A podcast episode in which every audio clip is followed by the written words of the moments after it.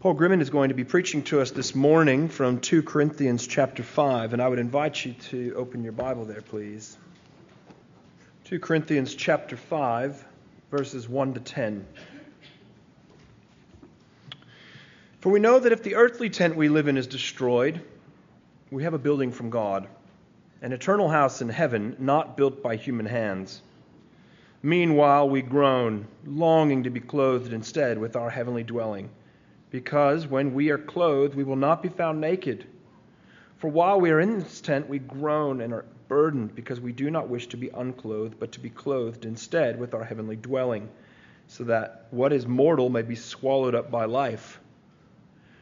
But uh, now, the one who has fashioned us for this very purpose is God, who has given us the Spirit as a deposit, guaranteeing what is to, what is to come. Therefore, we are always confident and know that as long as we are at home in the body, we are away from the Lord. For we live by faith, not by sight. We are confident, I say, and would prefer to be away from the body and at home with the Lord.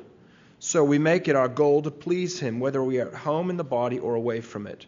For we must all appear before the judgment seat of Christ, so that each of us may receive what is due us for the uh, what is due us for the things done while in the body, whether good or bad. This is the word of the Lord. Thanks I'm speaking from the ESV, which will become significant at one point. You'll work it out. I'm going to pray. Father, help me to speak the truth and please shape our hearts. Amen. Well, in 1973, Bob Marley, having visited Haiti, penned these words Most people think great God will come from the sky, take away everything, and make everybody feel high. But you know what life is worth. So, but if you know what life is worth, you would look for yours on earth. And now you see the light. You stand up for your right in the words of that song uh, are a moment in history, but that describes something very significant, I think, about the path and the shape of the world in which you and I live. You see, deeply at the heart of what Bob Marley was saying was all of these people keep telling you, you know, God's going to come back, He's going to make it everything all right, but that's never going to change anything. The only way you can actually see justice done in the world is by getting rid of any concept of the afterlife if you know what life is worth, you would look for yours on earth. That's the only thing that's going to motivate you to stand up for your rights and actually bring change in the world that you're a part of. And, brothers and sisters, that sentiment is actually part of and has become more deeply entrenched in the world in which you and I live. Um, you see it anywhere and everywhere. Joe Sommer, who's a high ranking member of the American Humanist Association and also uh, part of the organisation in America called Freedom from Religion, uh, writes in an article these words Religions may do more harm than good by telling people a life after death awaits them. In all probability, many terrorist attacks and other tragedies would not occur in the absence of that belief. And the article goes on to explain that a belief in life after death promotes terrorism, war, murder, suicide results in a waste of time, energy, and resources and distracts attention from the world's problems. Now, you know it because you live in it, but we actually live in a world that's deeply antagonistic to any sense of there being anything beyond this world, and then has framed a whole set of arguments in order to justify that position. And it seems to me that the awful reality of that is that as a church, at least in my experience of church life in the West, rather than clinging more tightly to the truth that there is a judgment and that there is heaven and hell and there is life and death, we've actually walked into the world of comfort. And I wonder whether, as much as it's all of those arguments, it's the simple fact that Sydney in mid autumn is about as close to heaven as it gets. And yet, brothers and sisters, in the passage this morning, as the Apostle Paul speaks about what gives him the courage to keep proclaiming the gospel to a world who cannot hear it, at the very heart of that message is what we saw in the very last verse of chapter 4. we look to the things that are we look not to the things that are seen but to the things that are unseen for the things that are seen are transient and the things that are unseen are eternal and Paul wants to say to you, in the midst of a world that doesn't want to hear, what's going to help you to keep proclaiming the gospel? What's helped me to keep living for Christ and proclaiming Him in a place that doesn't want to know me? It's this very reality that this world is actually, it's very short and eternity is very long. And chapter 5, verses 1 to 10 are in effect an extended meditation on this idea that the things that are seen are transient, but the things that are unseen are eternal. And so I want to invite you just for a moment to sit and drink in 2 Corinthians 5 1 to 10 and just meditate with me a little bit on what it looks like that it's actually the unseen things that are eternal. And you know, in God's kindness, these words were particularly written for people living in Australia. Because Paul reckons that for you to understand the reality of eternity, you need to understand something about camping and you need to understand something about home and away. So it seems to me uh, that these words have been written particularly to encourage us. So come with me to 2 Corinthians chapter 5 and verse 1. We know that if the tent that is our earthly home is destroyed, we have a building from God, a house not made with hands, eternal in the heavens. For in this tent we groan, longing to put on our heavenly dwelling, if indeed by putting it on we may not be found naked. For while we are still in this tent, we groan, being burdened, not that we would be unclothed, but that we would be further clothed, so that what is mortal may be swallowed up by life. Now, at one level, it's not a complicated little section, although verse 3 is very odd. If indeed, by putting it on, we may not be found naked. Um, that's a strange little phrase, isn't it? Um, I don't know if you've ever been found naked by putting on more stuff, um, but it seems to me that's very unusual. Uh, the problem is that there's a little textual variant in verse 3. There is one letter's difference between putting it on and putting it off. And so there's this whole argument in verse 3. Is he saying, if indeed by putting it on we may be found naked, or if indeed we may be, if indeed by putting it off we might be found naked? And the problem is, verse 2, in this tent we groan, longing to put on our heavenly dwelling. Well, that sounds like he's going to be talking about putting something on, right? And yet, to say, by putting it on, we may, not be found naked, that seems to me to be a rather odd sentence. And it's odd in Greek as well as in English.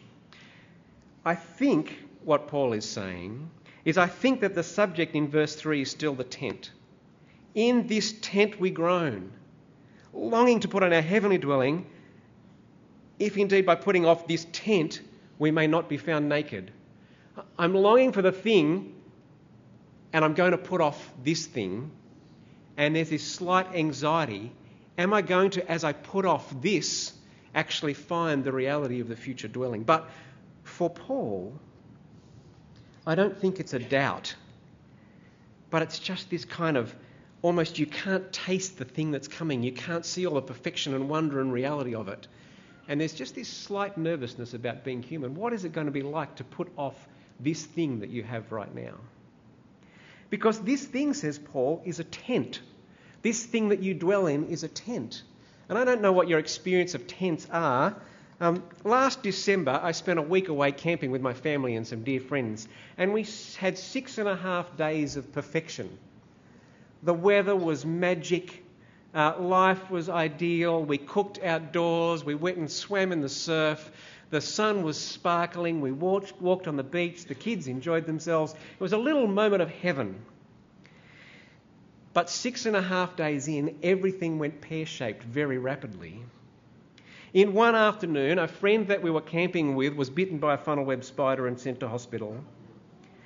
One of the biggest storms that I've ever seen in my life descended on the camping ground, and we were all trying to hold the tent up while the rain poured onto the tent and it slowly collapsed under the weight of water and poles snapped.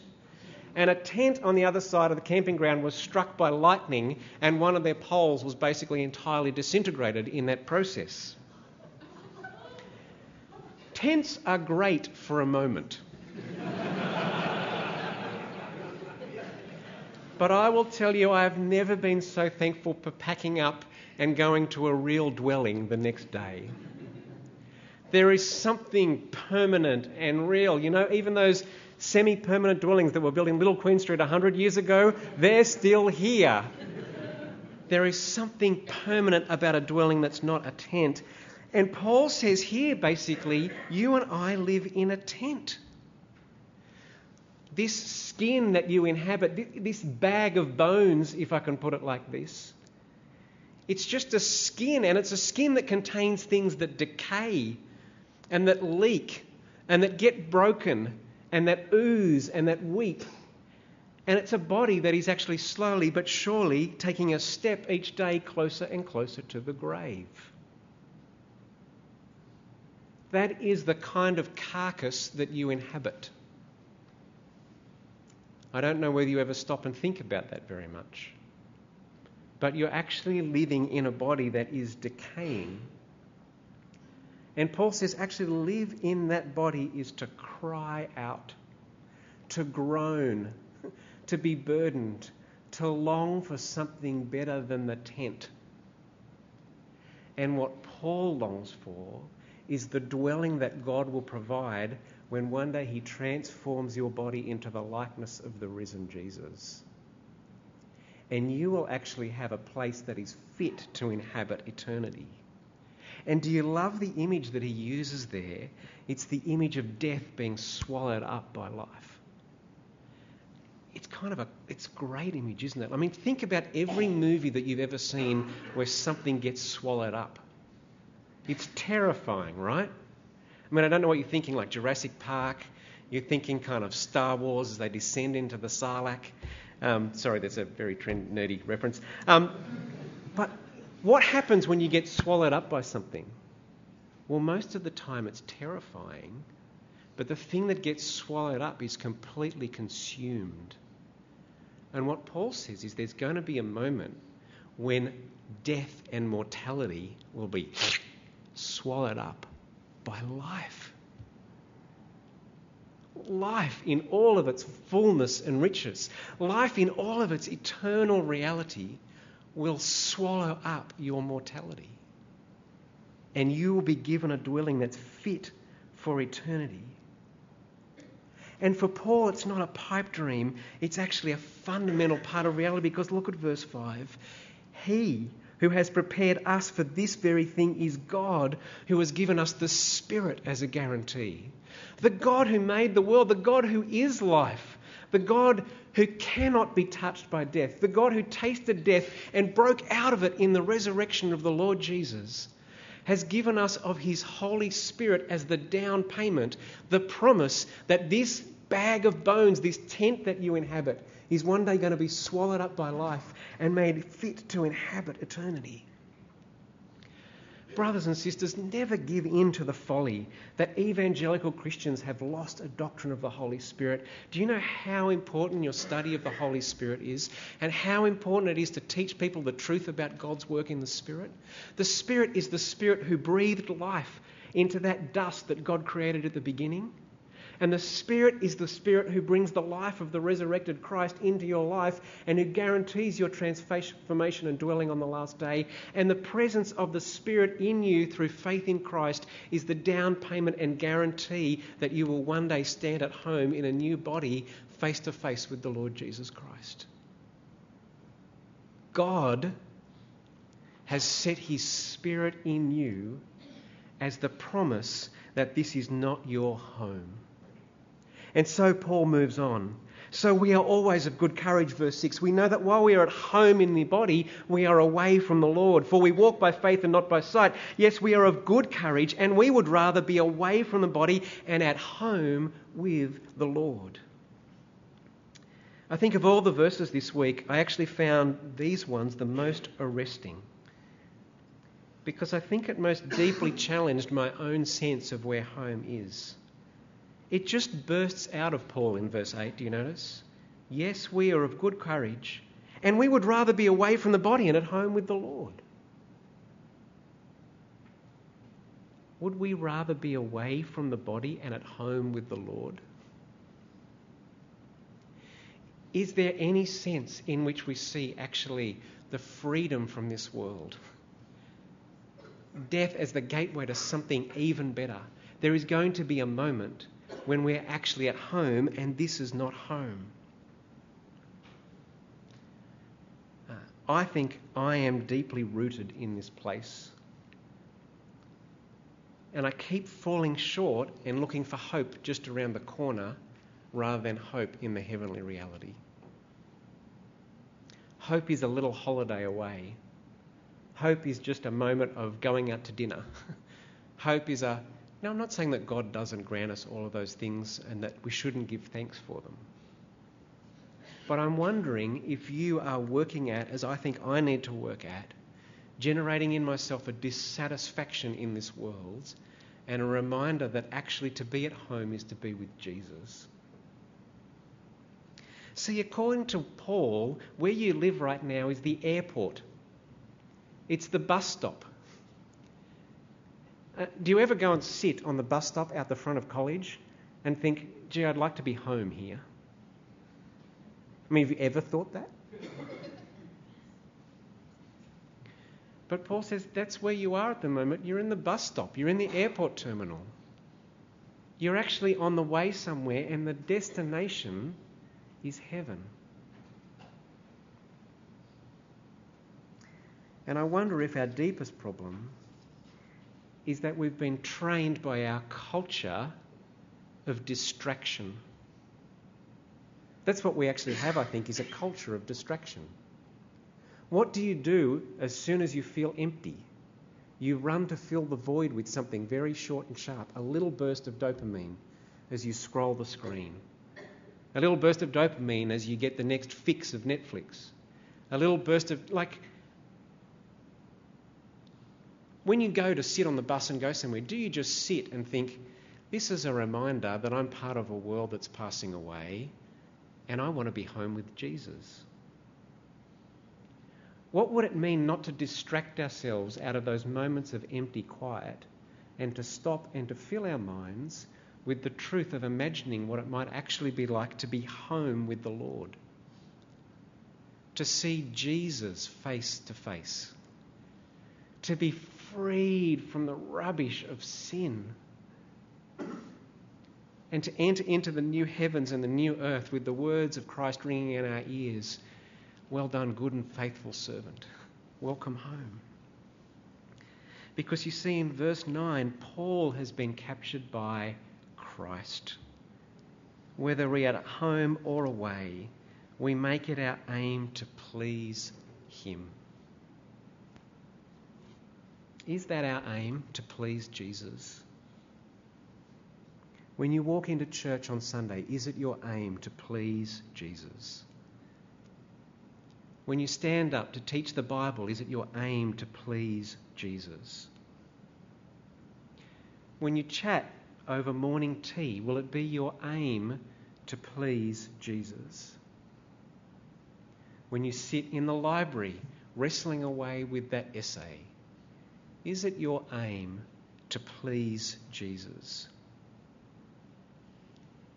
When you sit in front of the computer feeling lonely and lost late at night, is it your aim to please Jesus?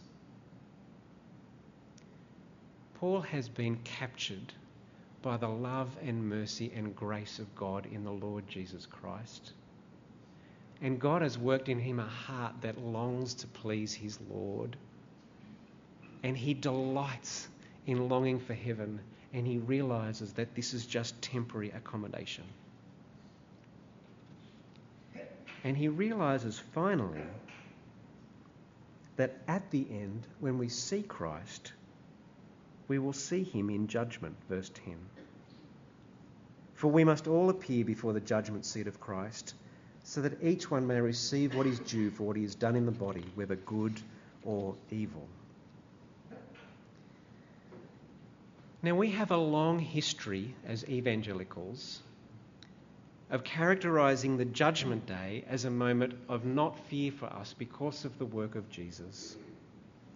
And it is a right and true and proper thing. And our salvation is not dependent in any way, shape, or form on what we do. And yet, the New Testament persistently and consistently describes the judgment day as a moment when we will all appear before Christ in judgment. Verse 10, and this is actually Paul's motivation as we go on into the rest of chapter 5. We must all appear before the judgment seat of Christ so that each one may receive what is due for what he's done in the body, whether good or evil. Paul understands that even though judgment, in the sense of he could be cast into hell, has been taken away because of the death of Jesus, there is still something real for him about appearing before Christ that will reveal the reality of what he has done in the body. Now, I take it that 1 Corinthians 3 lies at least in part in the background at this point in time. And I just want to remind you of those words. If anyone builds on the foundation with gold, silver, precious stones, or wood, hay, or straw, each one's work will be manifest, for the day will disclose it, because it will be revealed by fire, and the fire will test what sort of work each one has done. If the work that anyone has built on the foundation survives, he will receive a reward. If anyone's work is burned up, he will suffer loss, though he himself will be saved, but only as through fire. For Paul, knowing that the judgment is not the fear of condemnation, that does not exhaust his entire biblical picture of what is going to be the reality of judgment. And one of the things that Paul knows about the judgment day is that it will actually bring to light and reveal the kind of work that he has done, the kind of life that he has, has lived, the place that he has chosen to pour his energy and his efforts. And for Paul, that is actually part of the ongoing motivation as he wants to please Jesus. I want to please my Lord. One day I'm going to stand before my Lord, and it's going to be revealed what kind of life I have lived before him. I don't think it's a source of terror but I do think it's a source of sober reflection that drives him to actually think about what matters and why it matters and how he would spend his life. And what's fascinating for me is how many times in this passage Paul goes, So we are of good courage because we know we're away and not at home. We are of good courage because we're in a tent that's longing to be clothed with a reality. It's actually Paul's vision of heaven because he wants to see and know his Lord face to face, knowing that judgment is coming, that motivates him to love people with the gospel and to do ministry. And so, friends, my encouragement to you this morning as you go to morning tea how will you help one another just this morning to remember that this is the bus stop? How will you help each other to remember that there's something more wonderful than you can imagine that's coming in the Lord Jesus? And that pleasing Christ is our motivation. I'm going to pray that God will do that in us. Please pray with me.